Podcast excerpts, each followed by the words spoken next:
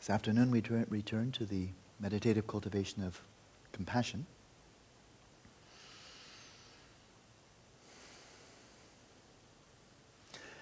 And once again, very centrally, in such a deep way, the Buddha's own insights, his teaching, the whole Buddhist tradition runs against the grain. Certainly and especially against the grain of modernity. The notion that while we're still alive, we could be free of suffering, is nowhere to be found, I think, as far as I know, in any aspect of modern culture. That is, from a Darwinian perspective, my very dear and respected friend, Paul Ekman, commented that all of our emotions are adaptive, and therefore they're hardwired, or they're in. So, and one of our emotions is misery, suffering, mental suffering. It's an emotion. And we need it. We're biologically adapted for it. It's hardwired. It's genetic. It's live with it. But there is freedom, and that's dying. Then you don't have your genes anymore.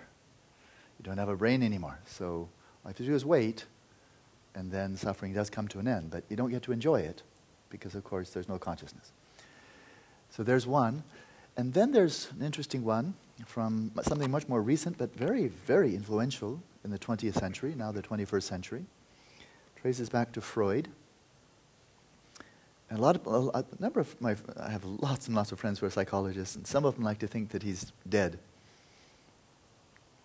But his spirit lives on. I mean, the influence of this man is really quite terrific, even for those people who don't respect him. They thought, oh, no, forget it, forget it. Very strong. And here's one of them. Here's a direct quote from him to a person who, one of his clients, one of his patients, who complained to him saying, look, I'm paraphrasing here and then I'll quote him directly, but the patient's plaint was, look, I have all this misery, this grief and so forth, and it's all locked into my past, and whatever you tell me, you can't get me out of my past, and so why are you telling me anything at all? Because I carry my past with me, and it makes me miserable. So what do you got? Basically that. It was a little bit of griping. And Freud responded to him, you'll be convinced that much will be gained if we, that is in our psychoanalysis, I psychoanalyzing you, much will be gained if we succeed in transforming your hysterical misery into common unhappiness, with a mental life that has been restored to health. It's a very, very important phrasing. Brilliant man, and he chooses his words carefully, as many brilliant people do. With a mental life that has been restored to mental health, you'll be better armed against the unhappiness. So don't expect the unhappiness to go away, just expect to be better armed against it. So I think that's a representative of an enormous amount of thinking within modern psychotherapy, my psychoanalysis, is that, and I read just recently, a person who wrote this book on Buddhism and psychotherapy, that look, you've got a subconscious, the subconscious is just teeming with impulses that Buddhists call mental afflictions, craving, libido, hatred, animal instincts, and so forth, and so just, you know, they're just not gonna go away, and suffering's not gonna go away. That's the bad news. The good news is you will die. And then they go away. But you don't get to experience. So it's kind of like going deep asleep. I mean, it's really nice, but you're not there. And then there's a Christian. That's the other major dominant one in our modern Western society. And once again, there's not a whisper of any hope in mainstream current non-contemplative Christianity that there's going to be any freedom of suffering in this lifetime. But there is, you have to die first. And so the difference between the materialist, the Darwinian, Freud, both of them who completely rejected religion, is they tell you the third noble truth, the cessation of suffering and its causes occurs at death, but it's going to be like going into non-lucid sleep, whereas the Christians say you get the cessation of suffering and its causes at death, but you get to be lucid. You get to enjoy it. It's different. But both of them say, you know, as long as you're embodied, tough luck. And just try to move away from hysterical unhappiness to ordinary unhappiness. So the Buddha's premise that we can actually be free of unhappiness in this lifetime is, I think, without parallel, which means it goes totally against the grain. And there are quite a few psychologists who like Buddhism that are just throwing out the Third Noble Truth and said, ain't true. And then they come up with all kinds of reasons to throw out what the Buddha said about this and then substitute psychotherapy for Buddhism and tell you Buddhism is really about coping with your unhappiness rather than trying to eradicate it. So they're, how do you say, misrepresenting the Buddha Dharma in an absolutely fundamental way. As we arouse this yearning to be free of suffering for ourselves and others, what is really crucial here and really cuts to the core of the Buddhist teachings is that suffering does not come from outside, and I'm speaking especially of mental suffering. If you throw a dart at someone and it punctures their skin, then in a way, even though the dart wasn't made of suffering, when it punctures the skin, suffering will happen. It will happen to an arhat. Ooh, that hurt. That did not feel like throwing a flower at me. You know, they're not anesthetized. They experience the pain differently, nevertheless. So in a way, mental, physical suffering, you can impose from outside, you can get from disease and so forth. So I'm saying, I'm sorry, but sticks and stones can hurt my bones, that kind of thing. But in terms of mental suffering, it's a simple point, but it's so easy to overlook. It's so easy to believe that something happens from the outside and therefore I am compelled to suffer. I'm compelled to suffer. This tragedy, this adversity happened. I have no choice. Now I have to suffer. Well, not true. When I think of Yang Tanama Chien, one of my own teachers, 22 years, his big retreat. I don't know how many years he had in retreat, how intensive meditation could be before he was incarcerated. But his big retreat was 22 years long. That's a long retreat, right? In a concentration camp. So he had his cell. A pretty intense retreat. But saying during those 22 years, my mind had far greater sense of peace than most people on the outside. So what was imposed from outside was almost unimaginably horrific. What happened to these poor monks and lamas and so forth in these concentration camps, and still does. It's still happening. It makes the imagination almost wither, like pouring acid. And yet, he didn't suffer. You know, and yet, was able to maintain peace of mind. So to have that type of sisu, to have that even an intellectual knowledge, this is possible. And then to say, okay, now where's the Dharma? Because the whole difference between our mental happiness simply following the course of external events, including physical health, oh, I'm in bad health, oh, I'm miserable, oh, now I'm in good health, okay, now I can be happy again. I was thinking of little kids, like sometimes my little grandson, especially when he's even younger than he is now. But you've all seen little kids. Sometimes they'll fall, they go, ah, and they're kind of like this. Like, I didn't like that. And then they'll look at their knee, and they'll see blood. Ah! And then they start freaking out. The mental pain really hits when they see, blood, I'm going to die, you know. Before then, it was just grumpy. I didn't like that. Ah! So, of course, there's little kids, right? That is the pain before and after, the physical pain before and after seeing the blood is exactly the same. Mental suffering, oh, a big compound, massively increases, right? Overlays. And so as mental suffering can exacerbate physical suffering, make it much more unbearable, the absence of mental suffering can actually make physical suffering far more bearable.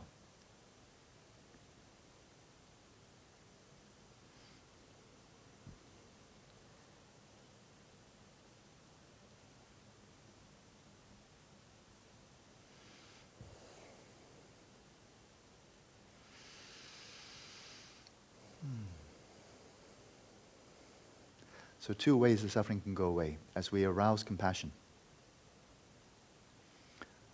One is wishing for ourselves and others. May the adversity pass. May it be averted. If there is a diagnosis coming up. Paul Ekman, again, my dear friend, he had a diagnosis coming up. Some problem with his throat. It was very public, so I can say. But could be cancer in his throat, as I recall. There was something there, some tumor, some growth. It could be benign, which means then minor thing. could be malignant, not minor at all. So one's waiting, for the diagnosis. Well, some of you have been in similar situations, or you know people who've been in similar situations. Any such person, ourselves or others, what would we hope for as we arouse compassion for such a person? May the diagnosis be good. Of course. May it be good. But of that, over that we have so little control. What if the diagnosis is bad? Then may you experience it in a different way. That's where the freedom is. We pray that the hedonic misery doesn't happen. But should it happen, then we have a second line of defense. Okay, now adversity has come. Now may you find the inner resources. Hopefully you've been cultivating them for year after year after year before big adversity strikes. The great wisdom of Dharma is, as we're transforming all circumstances into Dharma, find the little ones. Find the little adversities, the mosquito bite, the little disappointment, the no ice cream, the cloaked ice cream bin. Okay, I can handle it. Disappointment mounting. Okay, I'm a Dharma practitioner. Okay, watermelon it is. Or maybe pineapple. I'm working on that one. But I'm doing well. You see, not one tear is shed when I see the ice cream bin covered. You watch my eyes, no tears. I'm a macho Dharma practitioner. Yeah, some of you are not so impressed, but I'm really working at it. Yeah. Yeah. So we take the little ones, the covered ice cream, the mosquito bite, the disappointment there, and we transform it. And then, like being able to digest harder and harder to digest food, then being able to develop through strength, through developing sisu, developing this semshuk, this strength of heart, developing the ability to transform more and more and more adversity, so that if we should find ourselves something even remotely like what Yang Tanama Chien found himself in, suddenly you're in a concentration camp for an indefinite period, 22 years, I'm trying to think, where was I? Where was I when I was 38? I was helping to lead a one-year retreat. That was a long time ago. That was 1988. Wow, so much has happened since then. And I try to imagine that all filled with concentration camp. Boy, that's a long time. But he came in so well prepared that that was his retreat. Instead of merely being anguish, misery, why me, oh Lord, I didn't deserve this, I hate these people, and so forth, practicing Dharma, helping the other inmates in the concentration camp. He was known for that. He was there as their Lama. So as we arouse compassion for ourselves and others, the outer line of defense, may the adversity vanish. Certainly, why not? But if that isn't possible, karma ripening, whether it's Moggallanaputra being beaten to death, it's whoever it is, Domdompa having to get leprosy, whatever it is. Okay, if the outer ramparts are broken down, karma is ripening, then may we arise and be free of suffering.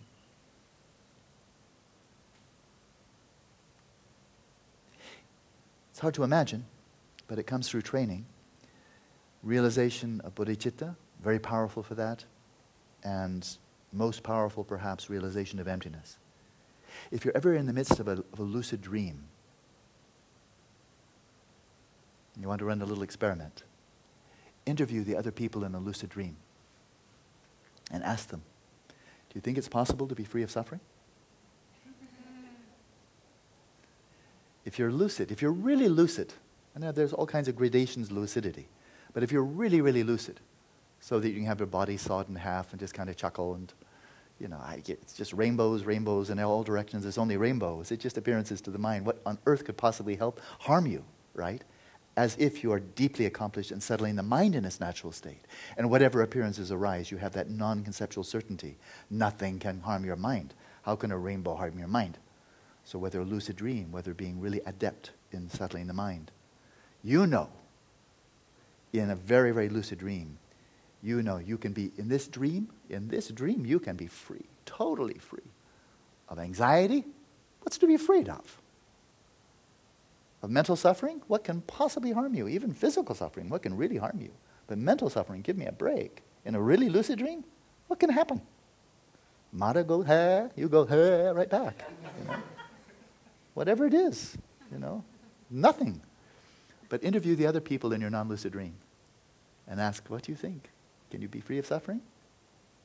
You might be surprised at their answer.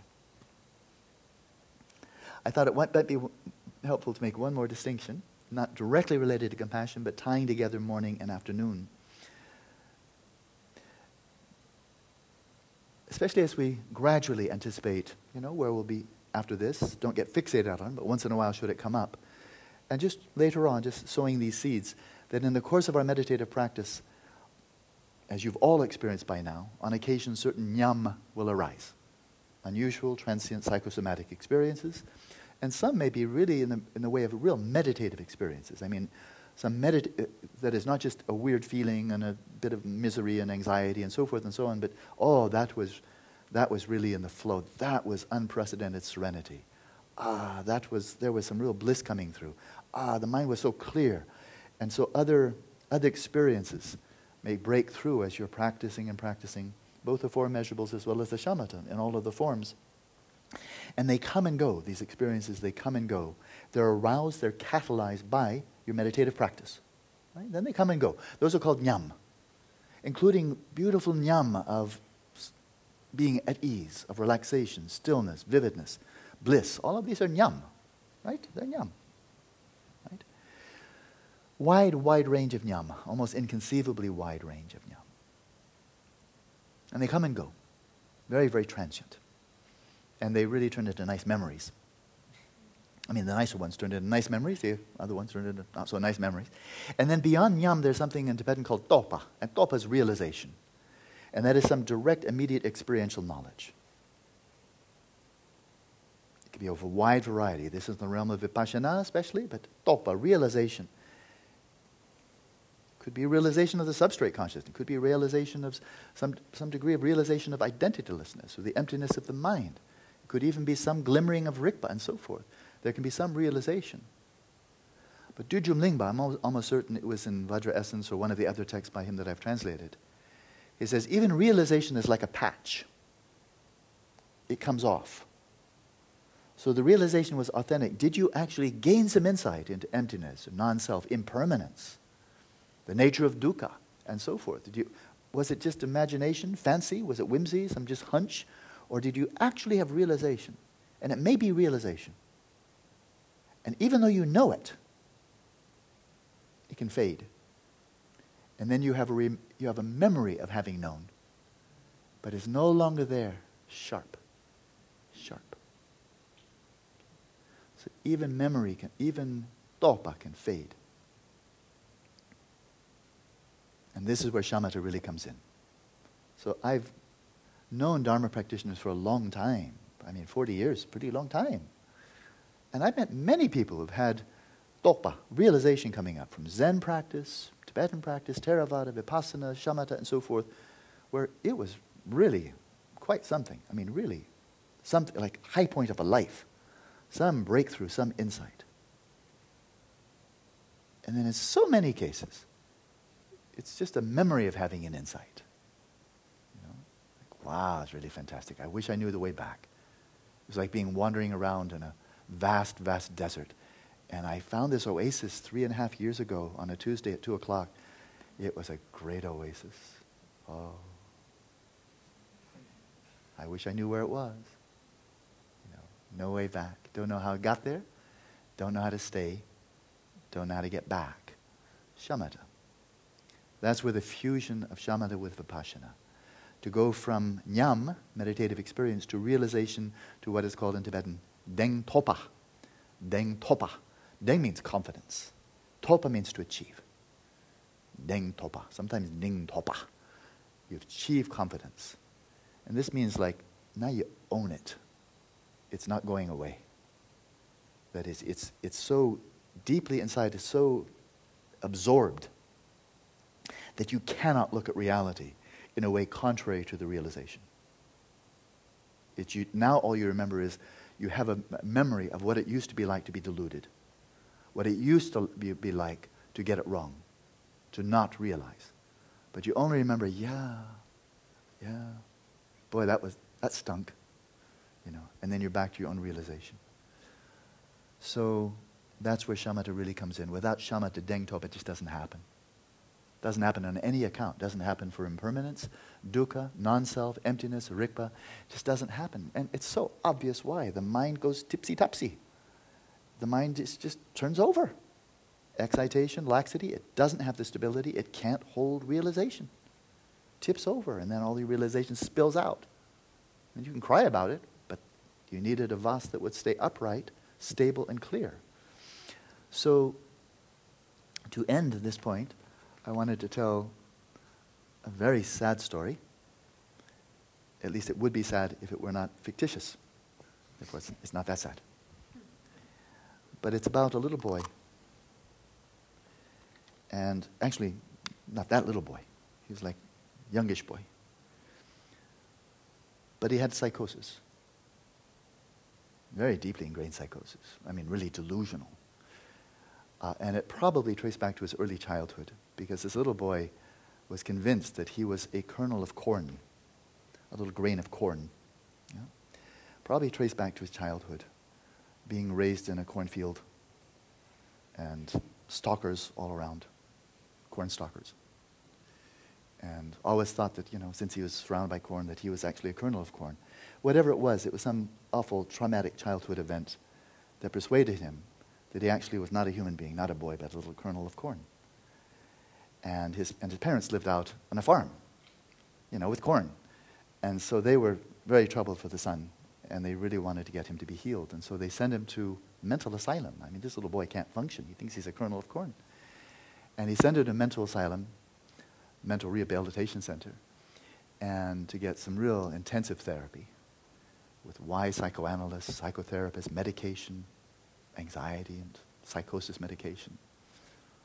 And he was there for months and months, brought all the skill, all the ability they could. Finally, the doctors release him, send him back to his parents. Your child is cured. He no longer thinks he's fine. We've given him lots of therapy. We've drummed it out of him. He knows he's no longer a kernel of corn. And so little boy comes back. And the parents are a little bit uneasy, like, are you really cured? Little boy comes on. Yeah. Okay, little Johnny. Oh, do you think you're a kernel of corn? Nah, I'm a boy. Parents are very relieved. Oh, good. But they're watching him because he was really psychotic before. And they're watching him, and everything seems normal. And then one day, little Johnny goes out to play outside the farmhouse, and then he comes running back in. Slams the door behind him. He's trembling. He's freaking out. He's obviously having a major panic attack. Like that. Oh, like totally freaking out. And the parents now, all their old memory. Oh, Johnny, what's happened? What? You don't think you're a kernel of corn, do you? And little Johnny says, no, I don't. But that chicken out there doesn't know that.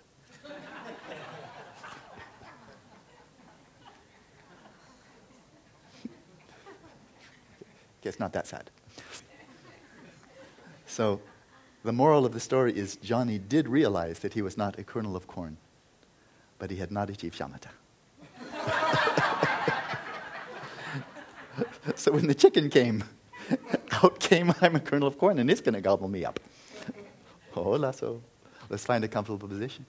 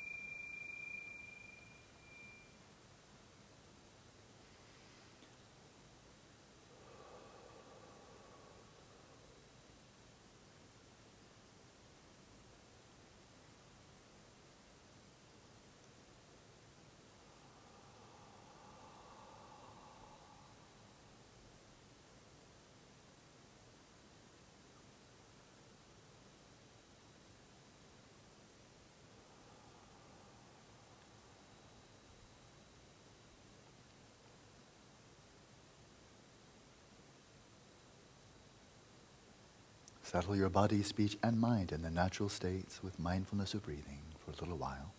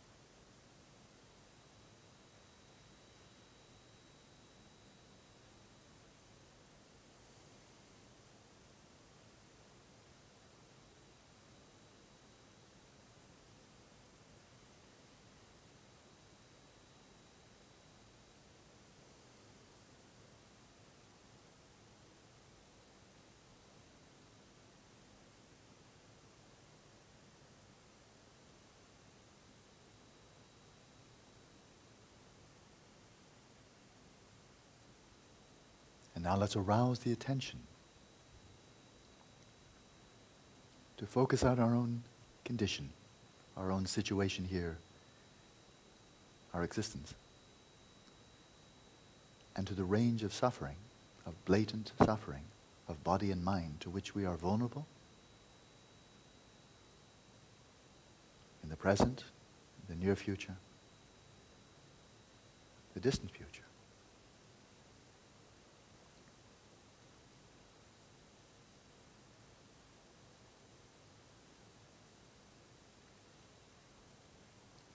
Reality of the suffering of suffering.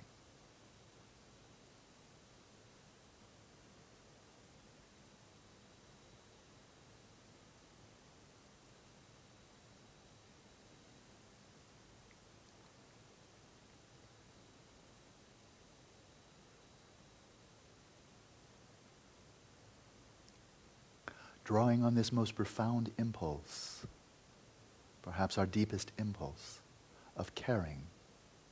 Caring for ourselves, caring for others. Arouse the spirit of caring, manifesting in the yearning, the aspiration, may I be free of suffering and the causes of suffering.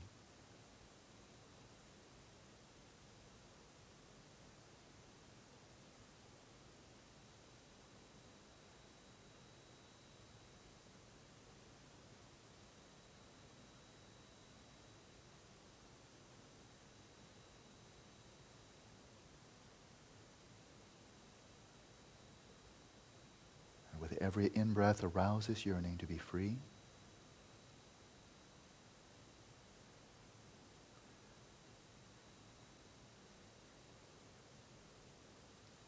Free of externally imposed adversity, free of the grasping and reification that enables adversity to catch us in its grip.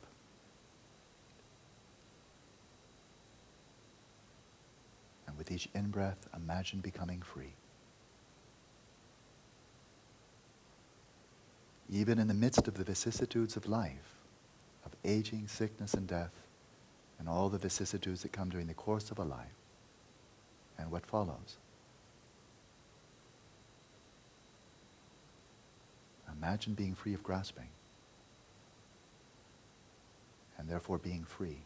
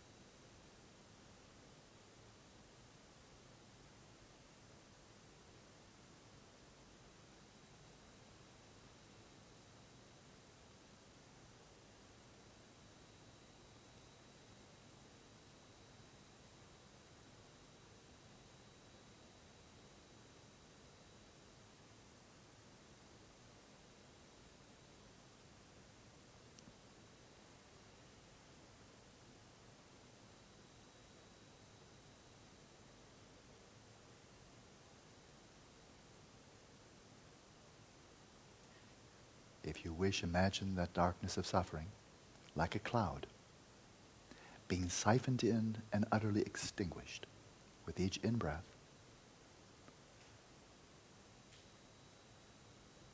In this inexhaustible source of light, the orb of light at your heart.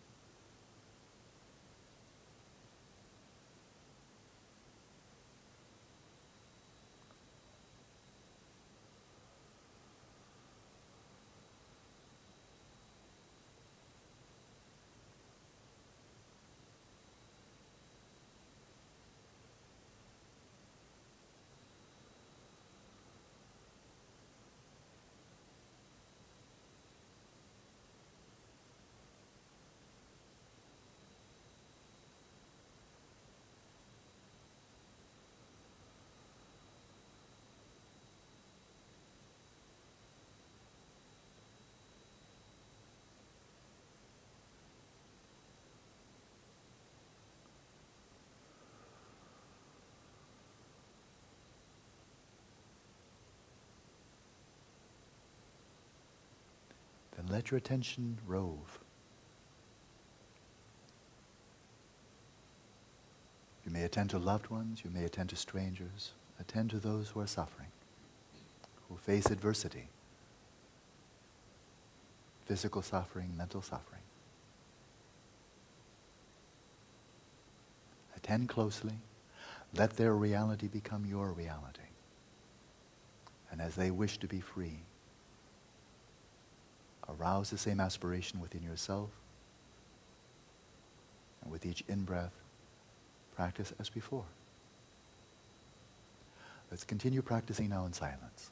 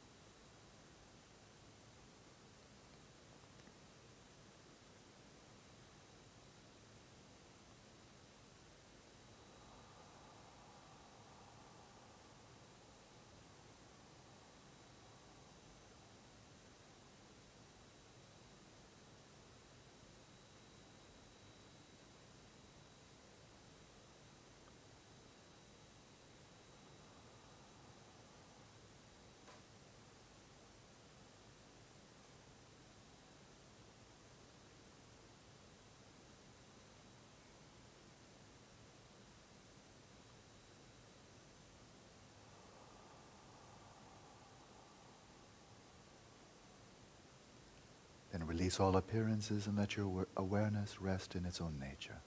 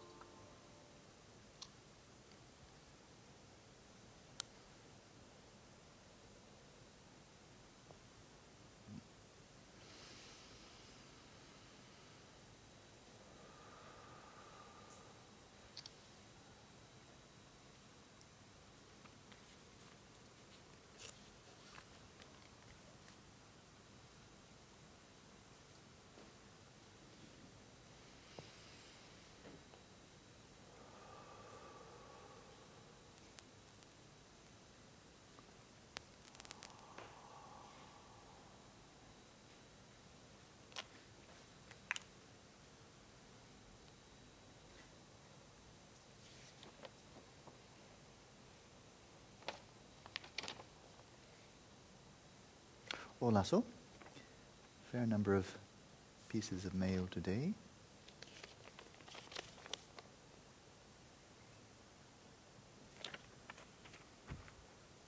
So, a practical one first. I'm doing settling the mind in its natural state when there are no thoughts arising and I try to observe the substrate consciousness. I find I'm slipping into awareness of awareness. What should I do then? Okay, somebody answer that question. Person is practicing incorrectly. It's no big deal. I mean, that happens. I'm not upset. But the practice is incorrect. What should you be attending to? The substrate. Yeah, not the substrate consciousness. When there are no thoughts arising, and I try to observe, well, always come back. This has to be memorized. Otherwise, then you'll go off on a tangent, and you'll never know it. And you just keep on going and going and going, and then you'll never achieve shamatha unless you're practicing correctly. And so we just come back to the simple, basic, core theme. What's the object of mindfulness for settling the mind in its natural state? Yeah. So what's the object of mindfulness when settling the mind in its natural state, when nothing's arising? The space of the mind. Yeah, not the substrate consciousness. Substrate consciousness is not the space of the mind. I hope that's incredibly clear by now. It's not. The substrate consciousness is subjective. It's not a field. It's not a space. It's not a content. It's not something appearing to awareness. It's that which is aware, right? So what this person did was, and again, this is just a mistake. So please, nobody think I'm upset. It's just this is how you will learn, by making mistakes and getting them corrected.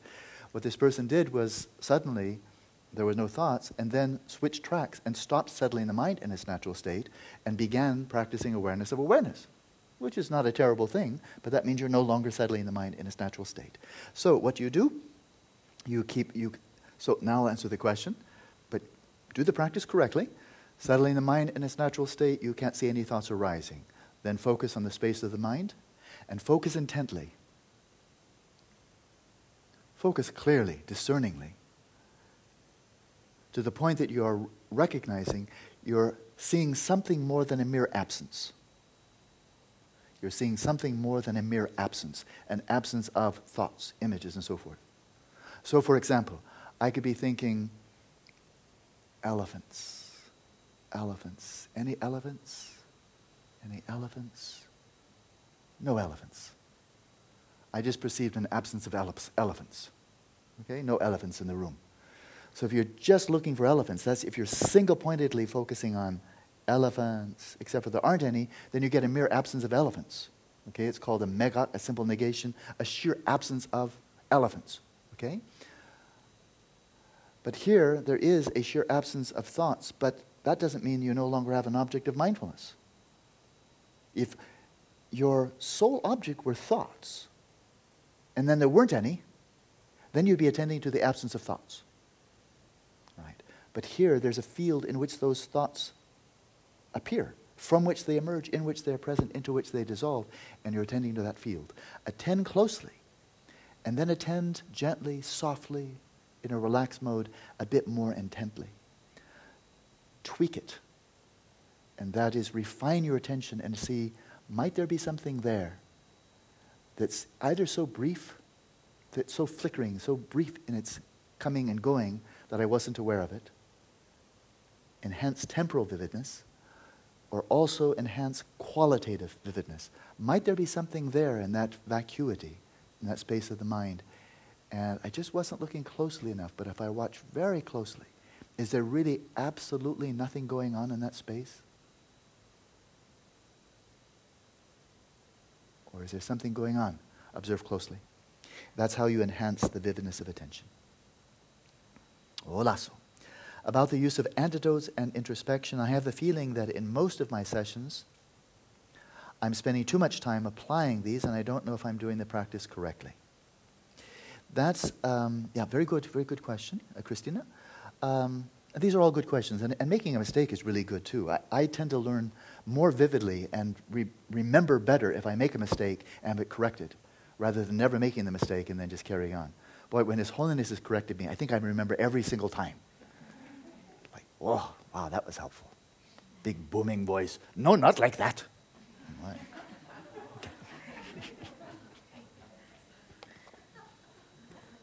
Very loving, but there's no question about it. You got that one wrong, Buster. Okay, so antidotes and introspection, sure. This is internal. There's not any words that I can tell you that will then enable you to do just the right amount from now on. There aren't any words like that. It's internal. And it's finding internally how much is too little. So for example, with excitation. If the introspection is too infrequent, you know, just once in a while checking in, then excitation will capture you and take you off for 30 seconds, 40 seconds, a minute, longer. Well, that's too long.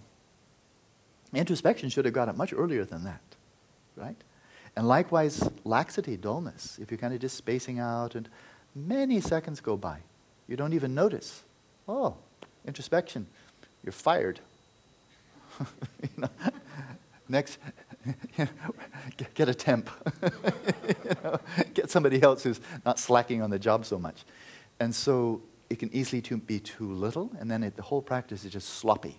And sloppy, as Tsongkhapa pointed out, sloppy can be a habit.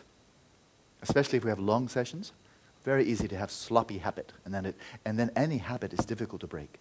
So we don't want sloppy habit, on the one hand. On the other hand, if we're like an over-attentive parent, always checking in, always nagging, always like that, then there's no relaxation. We can't just get smoothly into the practice because we're always checking up. And every time we come in, again, orthogonally, kind of interrupting the flow of mindfulness, it disrupts it a little bit. Like, oh, how are you doing?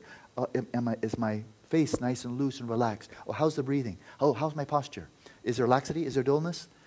If it's too much, it's going to make us jittery, uneasy, and we'll never get into that nice flow of practice. So those are the two extremes. And then how do you find the middle way? By bumping into the extremes less and less and less. Okay? So it's internal. You have to find for yourself. And then that middle way will get narrower and narrower as you continue, as you find, oh, that was a little bit too much, oh, a little bit too little, oh, a little bit too much, until eventually you don't need it at all. Welcome to stage 8. No more introspection, no more antidotes.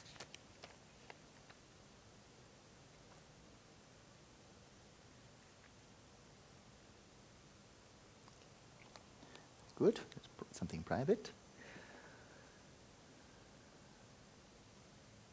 Okay, here, so here's a bit more theoretical one, and it's good. It's a good question, but what I'd like to do first, questions, especially anything coming up about the four measurables. It's easy to kind of regard them as being secondary in this retreat, and have been. I mean, it's not primarily a four immeasurable retreat where we're spicing it up with shamatha once in a while.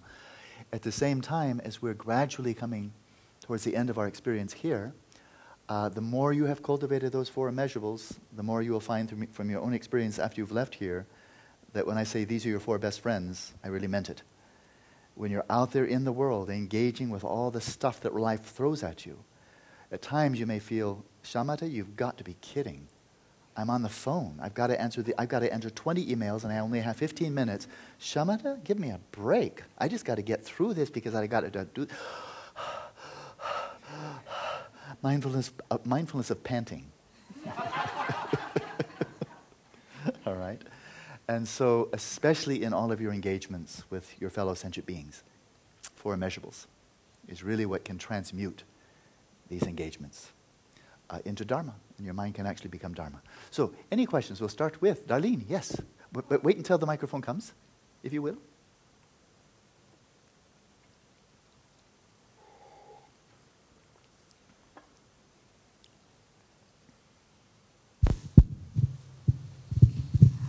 I think I'm going to ask a question that you've already answered once, but I need to hear it again. What books are available so that when we go back home, yeah, that we could get to help us remember the four immeasurables and to go over them and check them, you know, and make sure that we've got it right? Mm-hmm. Yeah. I wish there were a whole bunch of them. I mean, the four immeasurables are so enormously important, and they are the very breath of life of bodhicitta. Without them, bodhicitta is just a chimera. It's just a happy thought. There's my book, The Four Immeasurables. Sharon Salzberg has written a book. I have to confess I have not read it. She's a very lovely person. I haven't read her book, but she has a book on metta, and I believe it covers the other immeasurables too, doesn't it? Anybody read it? I think it does. I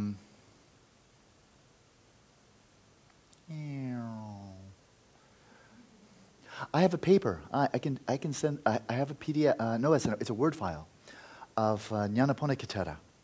I have two. I have two Word files.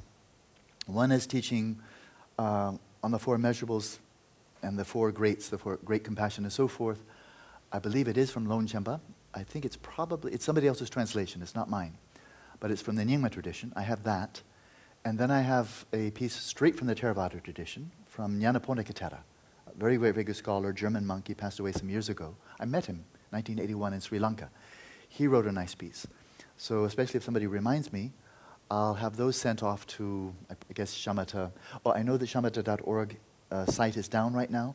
What we're doing is we're taking all four of the websites, my personal website, Santa Barbara Institute, shamatha.org, and the CEB website, and we're just upgrading all of them.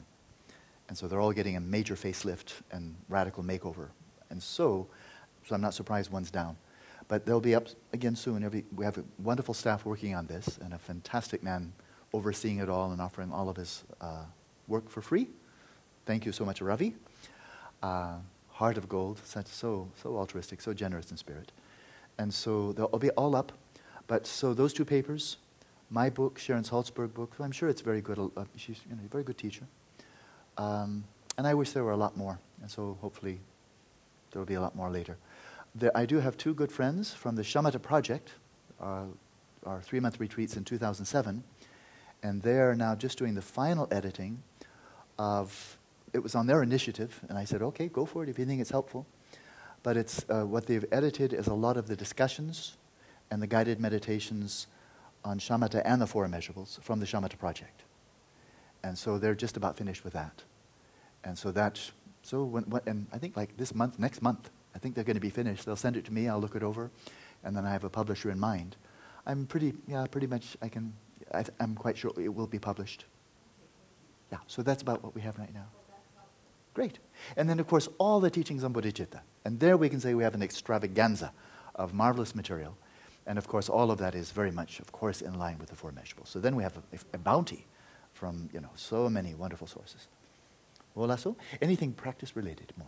I mean, there's a good, more of a technical or theoretical question, but karisa.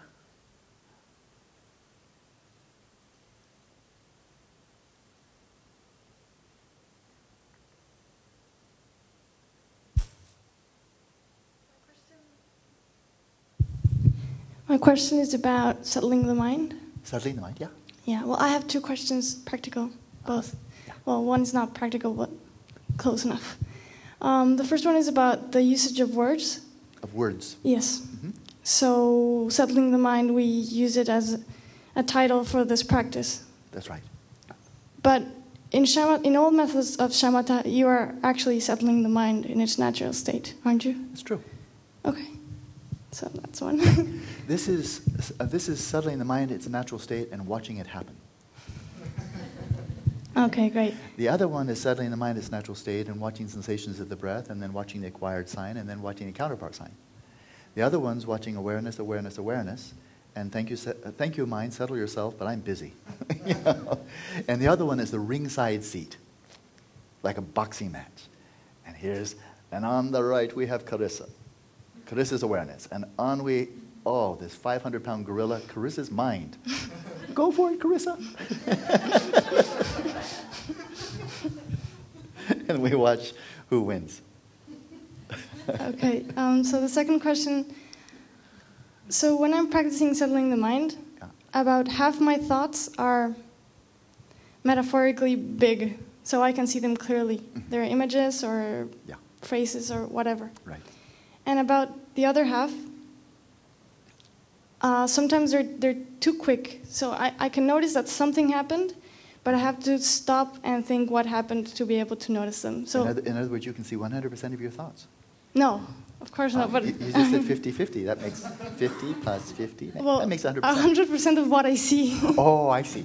Okay. So remember when Paul Ekman flashed the micro-expressions? I do. And in my experience, the shorter they were, the longer it took me to be able to say what it was. Mm-hmm. So it was very short. I had to replay it in my mind and freeze it, and then I could... Right. So more or less like that, so it happens too fast. Mm-hmm. And so I'm wondering, is this because I am looking too much and making them bashful? Or is this because my attention is not sharp enough? And what if I only see ripples of becoming thoughts that don't actually coagulate into mm-hmm. what they would be? Yeah. So there was A, B, C, and D is all of the above. And the correct answer is all of the above. Yeah. And that is, sure, this, as I think is becoming more and more evident perhaps to all of you by now, the cultivation of ease, of softness, of lightness is a real skill, and you continue cultivating it all the way through to the substrate. And they say, oh, now then there's another whole dimension of grasping that I need to release, to go from the substrate to rikpa, right? So this is not a little thing for Westerners. Oh, you Westerners, you have to relax. The Tibetans are great, but oh, you Westerners, no, it's sentient beings, you know? And so... the lightness of touch. So you asked, are they just bashful? Are they skirting away because you're coming in too heavy, and you know, yeah, that's true. It's true. And so a lighter and lighter touch, a lighter and lighter touch, and then they come out, and you touch them so lightly they don't skitter away. That's one point. Second point is they are very subtle, and so then it needs greater clarity. But this is just going right to the very essence of what shamatha is all about. Stability, of course, but it's that lighter and lighter touch with greater and greater precision, that deepening sense of relaxation with the heightening of acuity. Okay? The soft touch, almost like some... I've had a lot of acupuncture over many, many years, and, okay, tiny tangent. One of them was a 5-inch needle that the man thrust into my belly, and it went up right to the hilt. That hurt. Boy, there was no doubt. He'd put a big needle in my belly. That was really intense. That was the most intense. And then other ones, they just barely touch the skin. You're like, wow, did you put it in yet? You know? So it's a really subtle needle, really very thin, And they tap it so lightly, you hardly feel it. So you're going for the second. Very sharp, but very delicate. And it does just what it needs. Right? So like that. And the third part, what was the third part? That was a yes to. Yeah. Oh, ripples, yeah. Sure. Tsongkhapa speaks about this. Yes, you're on the same frequency. You must be related or something. Sure, the ripples, sure. Tsongkhapa speaks about this. And that, I think it, you see, is one of the greats. Often when I think of something really brilliant, I think of him, because he's so brilliant. But that one is aware in the practice not only of thoughts that arise, but thoughts that are on the verge of arising. I think it's get up. They're just about to arise. And you see them even there, before they've manifested. Hello, you know, or this image, that thought. It's just kind of like, and then it goes back down again. Yeah. So that's subtle. That's good. Yeah. Okay. Good. Okay, we'll take one theoretical one. Can I give some examples of specific research studies that could be conducted in a contemplative observatory that would directly challenge the neocentric view?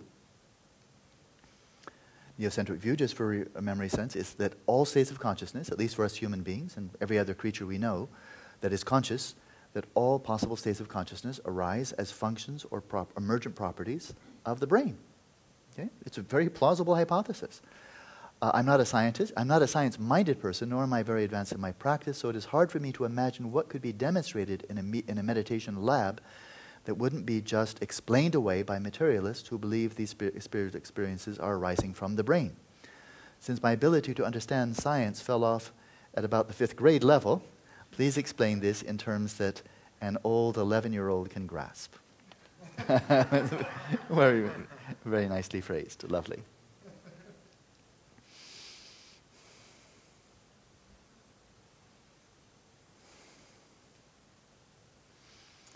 First of all, I wish it were the case that the scientific community, because it has such built-in remedies of skepticism, of being critical, of questioning, being really open to questioning even one's core assumptions and unquestioned beliefs, I wish it were the case that the scientific community just always lived up to that ideal, because that is very clearly the ideal of science, and apart from Buddhism perhaps. The scientific community is without parallel in Western civilization in this regard. That is, if we think of the three Western religions, Abrahamic religions, Christianity, Judaism, and Islam, none of them have built into them an ideal of skepticism. That we really, it's a good thing to be skeptical of the teachings, you know, of the Quran, of the Bible, of New Testament. None of them have that built in. There are very critically minded theologians. There are very brilliant Christians. There are very profound contemplatives.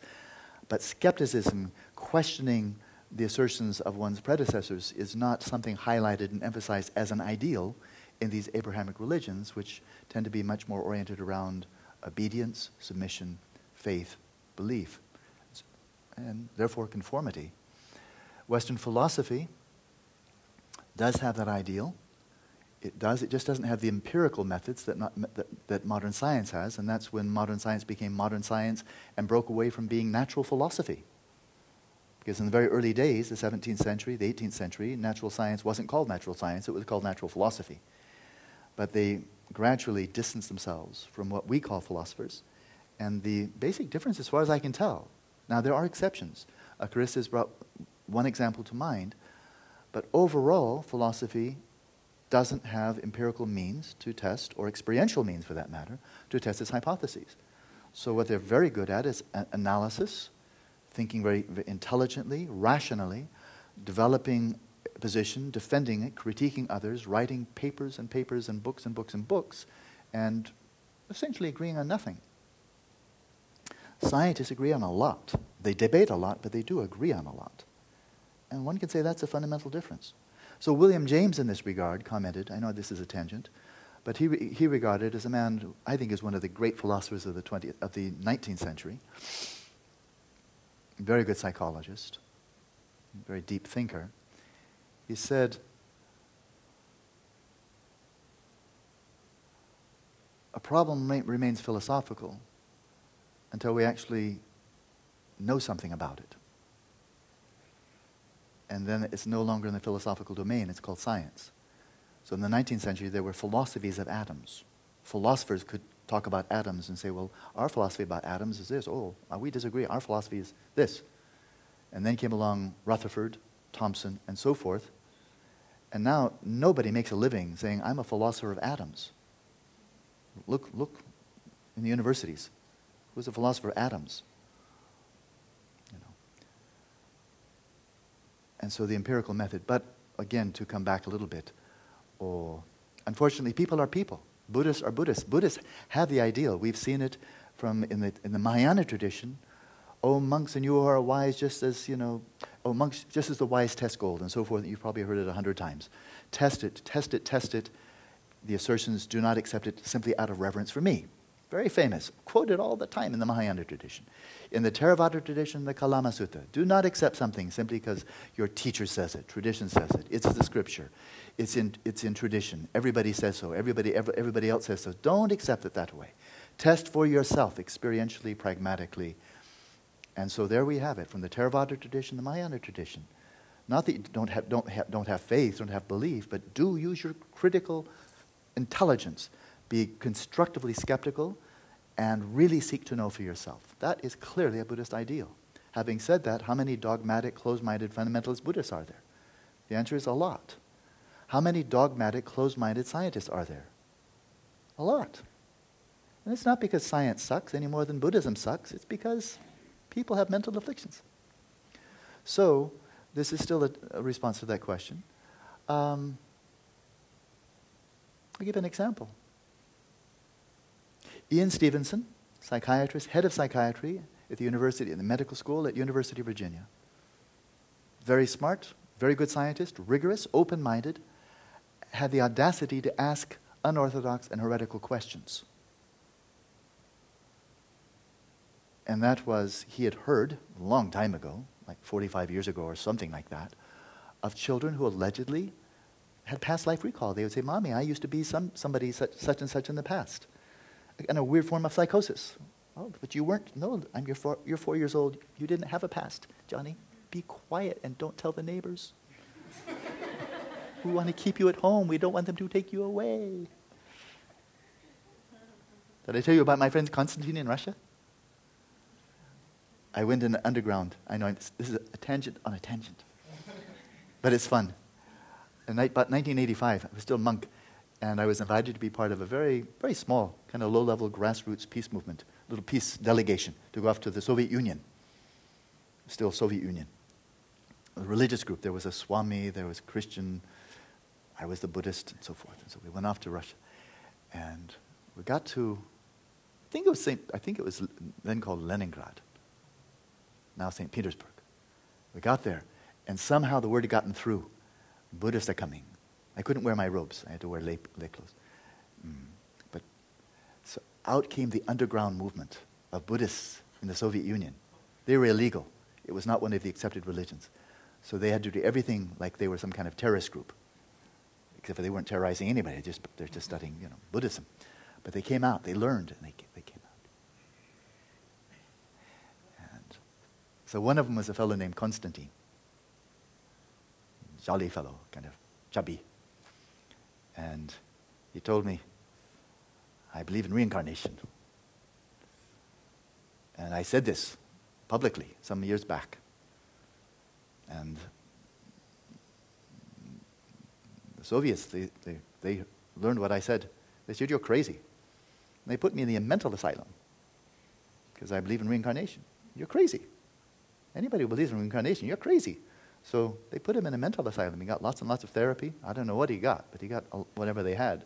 They threw the kitchen sink at him. They threw everything they had at him.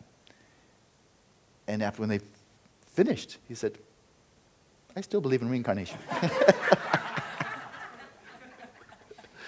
So they said, then you're hopeless, but you're not dangerous. So get out of here, but you're crazy. So we'll have to give you a lifelong stipend.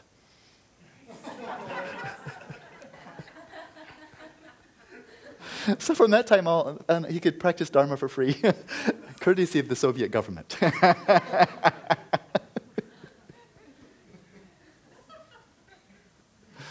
So Ian Stevenson at the University of Virginia had the audacity to ask a crazy question, and that is, why don't we investigate these children that claim to have remembering past lives?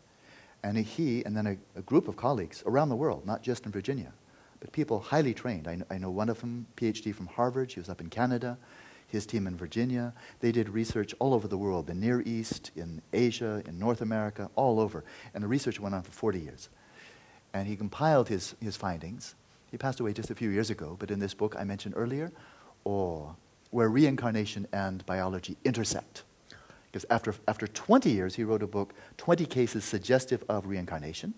He said, I don't believe in reincarnation, but I don't see any other way to explain these 20 cases, because he threw out hundreds that could be explained in other ways. He said, oh, they saw it on television, there's this, this.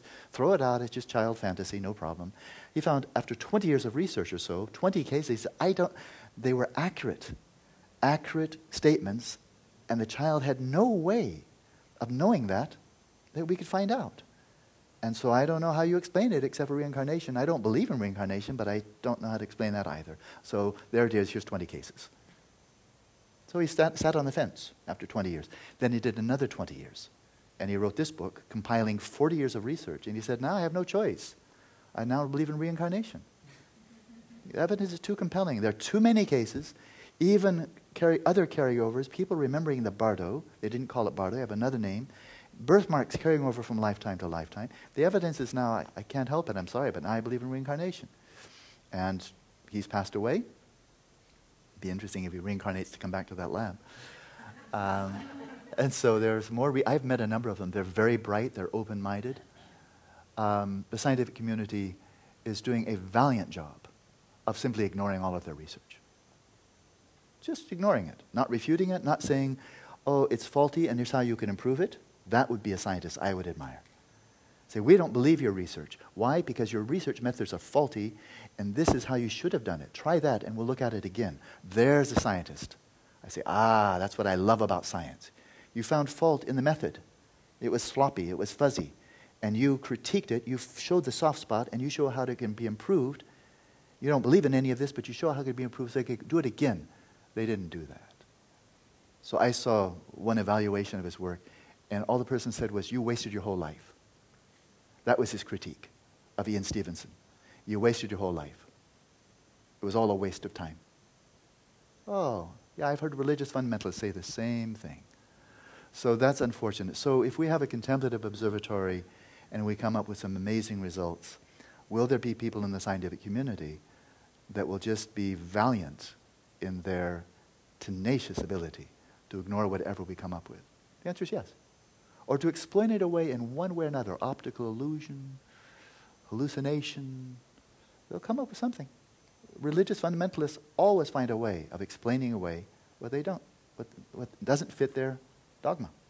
I know one of the sweetest people I've ever met, I think I keep the person anonymous, incredibly sweet, fundamentalist Christian. Everything in the Bible is literally true. 7,000-year-old universe. And I asked this person, what about dinosaur bones? Because all the species, of course, don't change. God created them exactly as they were, put them on the ark. Everything was just, that's just history. Everything is exactly, because God said it. The Bible is God's word. God doesn't lie. He's not mushy. He just says what he thinks. And he's omniscient. And so I said, what about dinosaur bones? I don't recall any dinosaurs on the ark. What about dinosaur bones? The scientists planted them.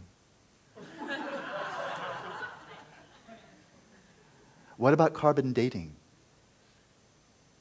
Mysterious are the ways of the Lord. In other words, it doesn't matter what you come up with. People who are closed-minded, dogmatic, will find a way.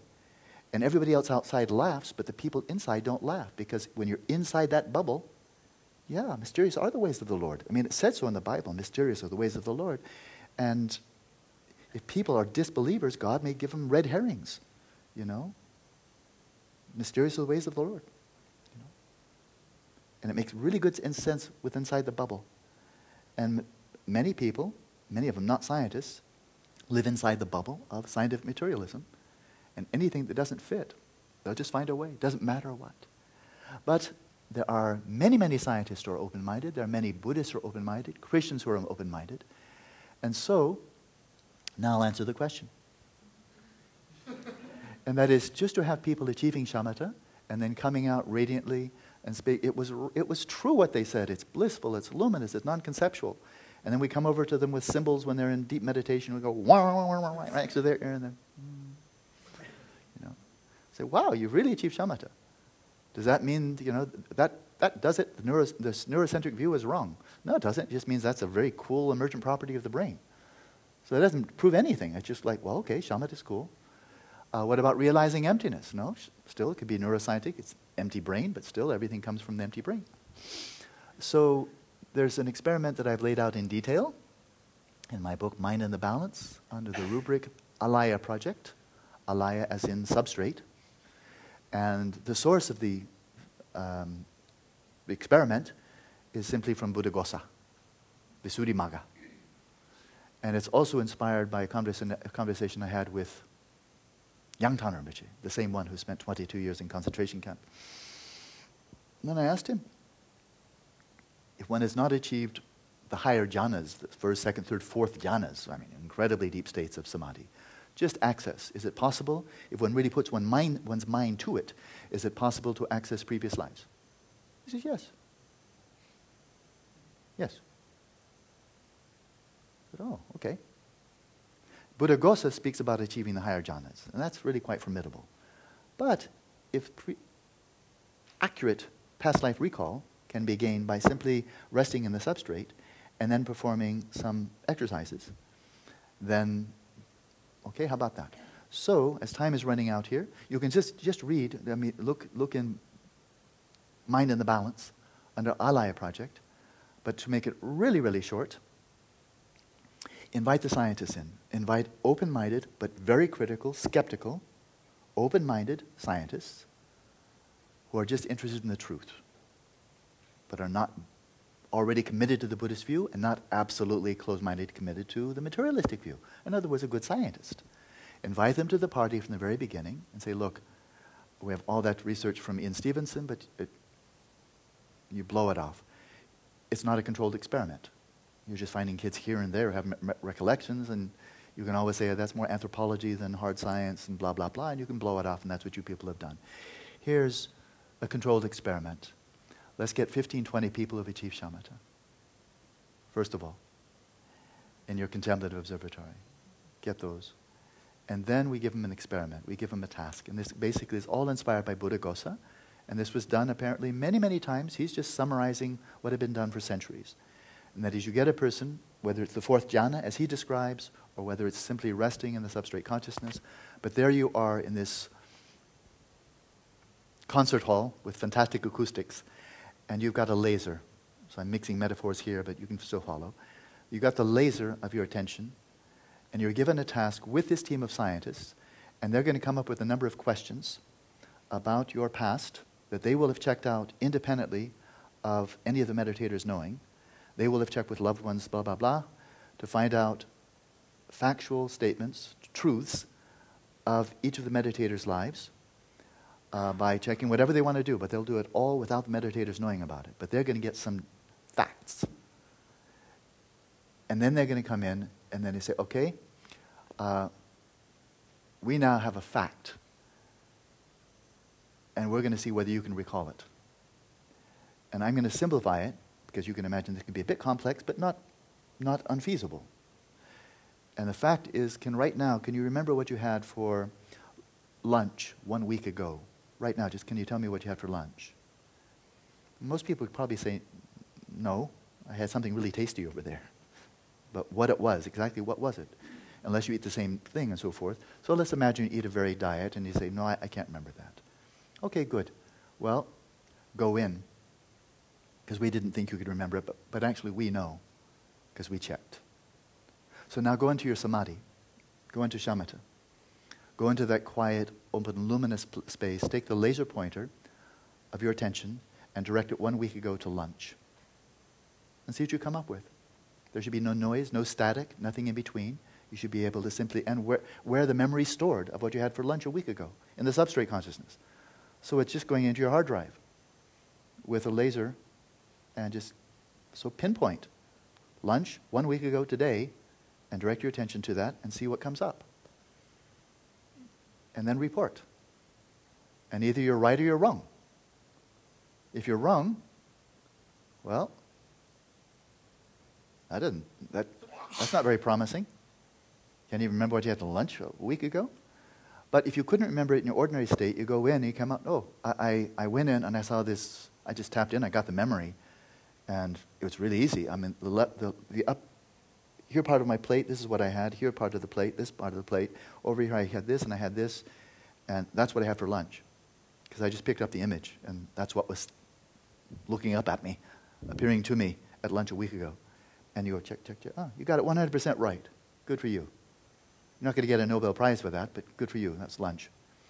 And now I'm going to speed this up real quickly, okay? And I'm going to make it simple. I'm going to keep it to lunch. Now, it could be all kinds of things, but I'm going to keep it at lunch, okay?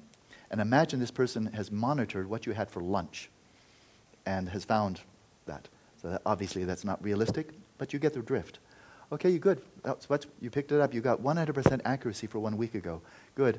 Go back in. What did you have for lunch 1 month ago? 1 month ago today, what was for lunch? I don't know. Go in, come back. This, 100% accurate. Oh, okay, good. Then we're on a roll here. Because remember what you had for lunch a month ago. That's not so easy. I mean, who could do that? But you can. Okay, well, this doesn't disprove the neuroscientific view at all. It just shows, wow, you're really tapping into memory in a very cool way. Good. Go back a year. What for lunch 1 year ago today? What for lunch? If the person at any point starts blowing it, then maybe the experiment's over. Okay, well, nice try. No gold medal. But 1 year ago today, this is what I had. I tapped into the same database. Everything's stored there in the substrate. And this is what I had for lunch. 100%, excellent, good for you. 10 years ago, what did you have for lunch? And I know, that is, you only ask questions for which you know the right answer. 10 years ago, what was for lunch? 100%. Well, you're really on a roll. You really do have access to your database, don't you? That's quite impressive. It still doesn't refute anything about the neuroscientific view. It just shows that you're using your brain in an extremely effective way. And you're tapping into, if memories are really stored into the brain, neurocentric view, then it's gotten really good. Okay, the person in question is 50 years old. What did you have for lunch 47 years ago? The 3-year-old eats different kinds of food and not just mother's milk, right? Wow, that's impressive. 100%. Because we know what you had for lunch 47 years ago. Very 100%. That's really impressive. Good. Okay, you're 50 years old, right? Okay. 52 years ago, what did you have for lunch today? Today, 52 years ago. This person's 50 years old. What did you have for lunch 52 years ago?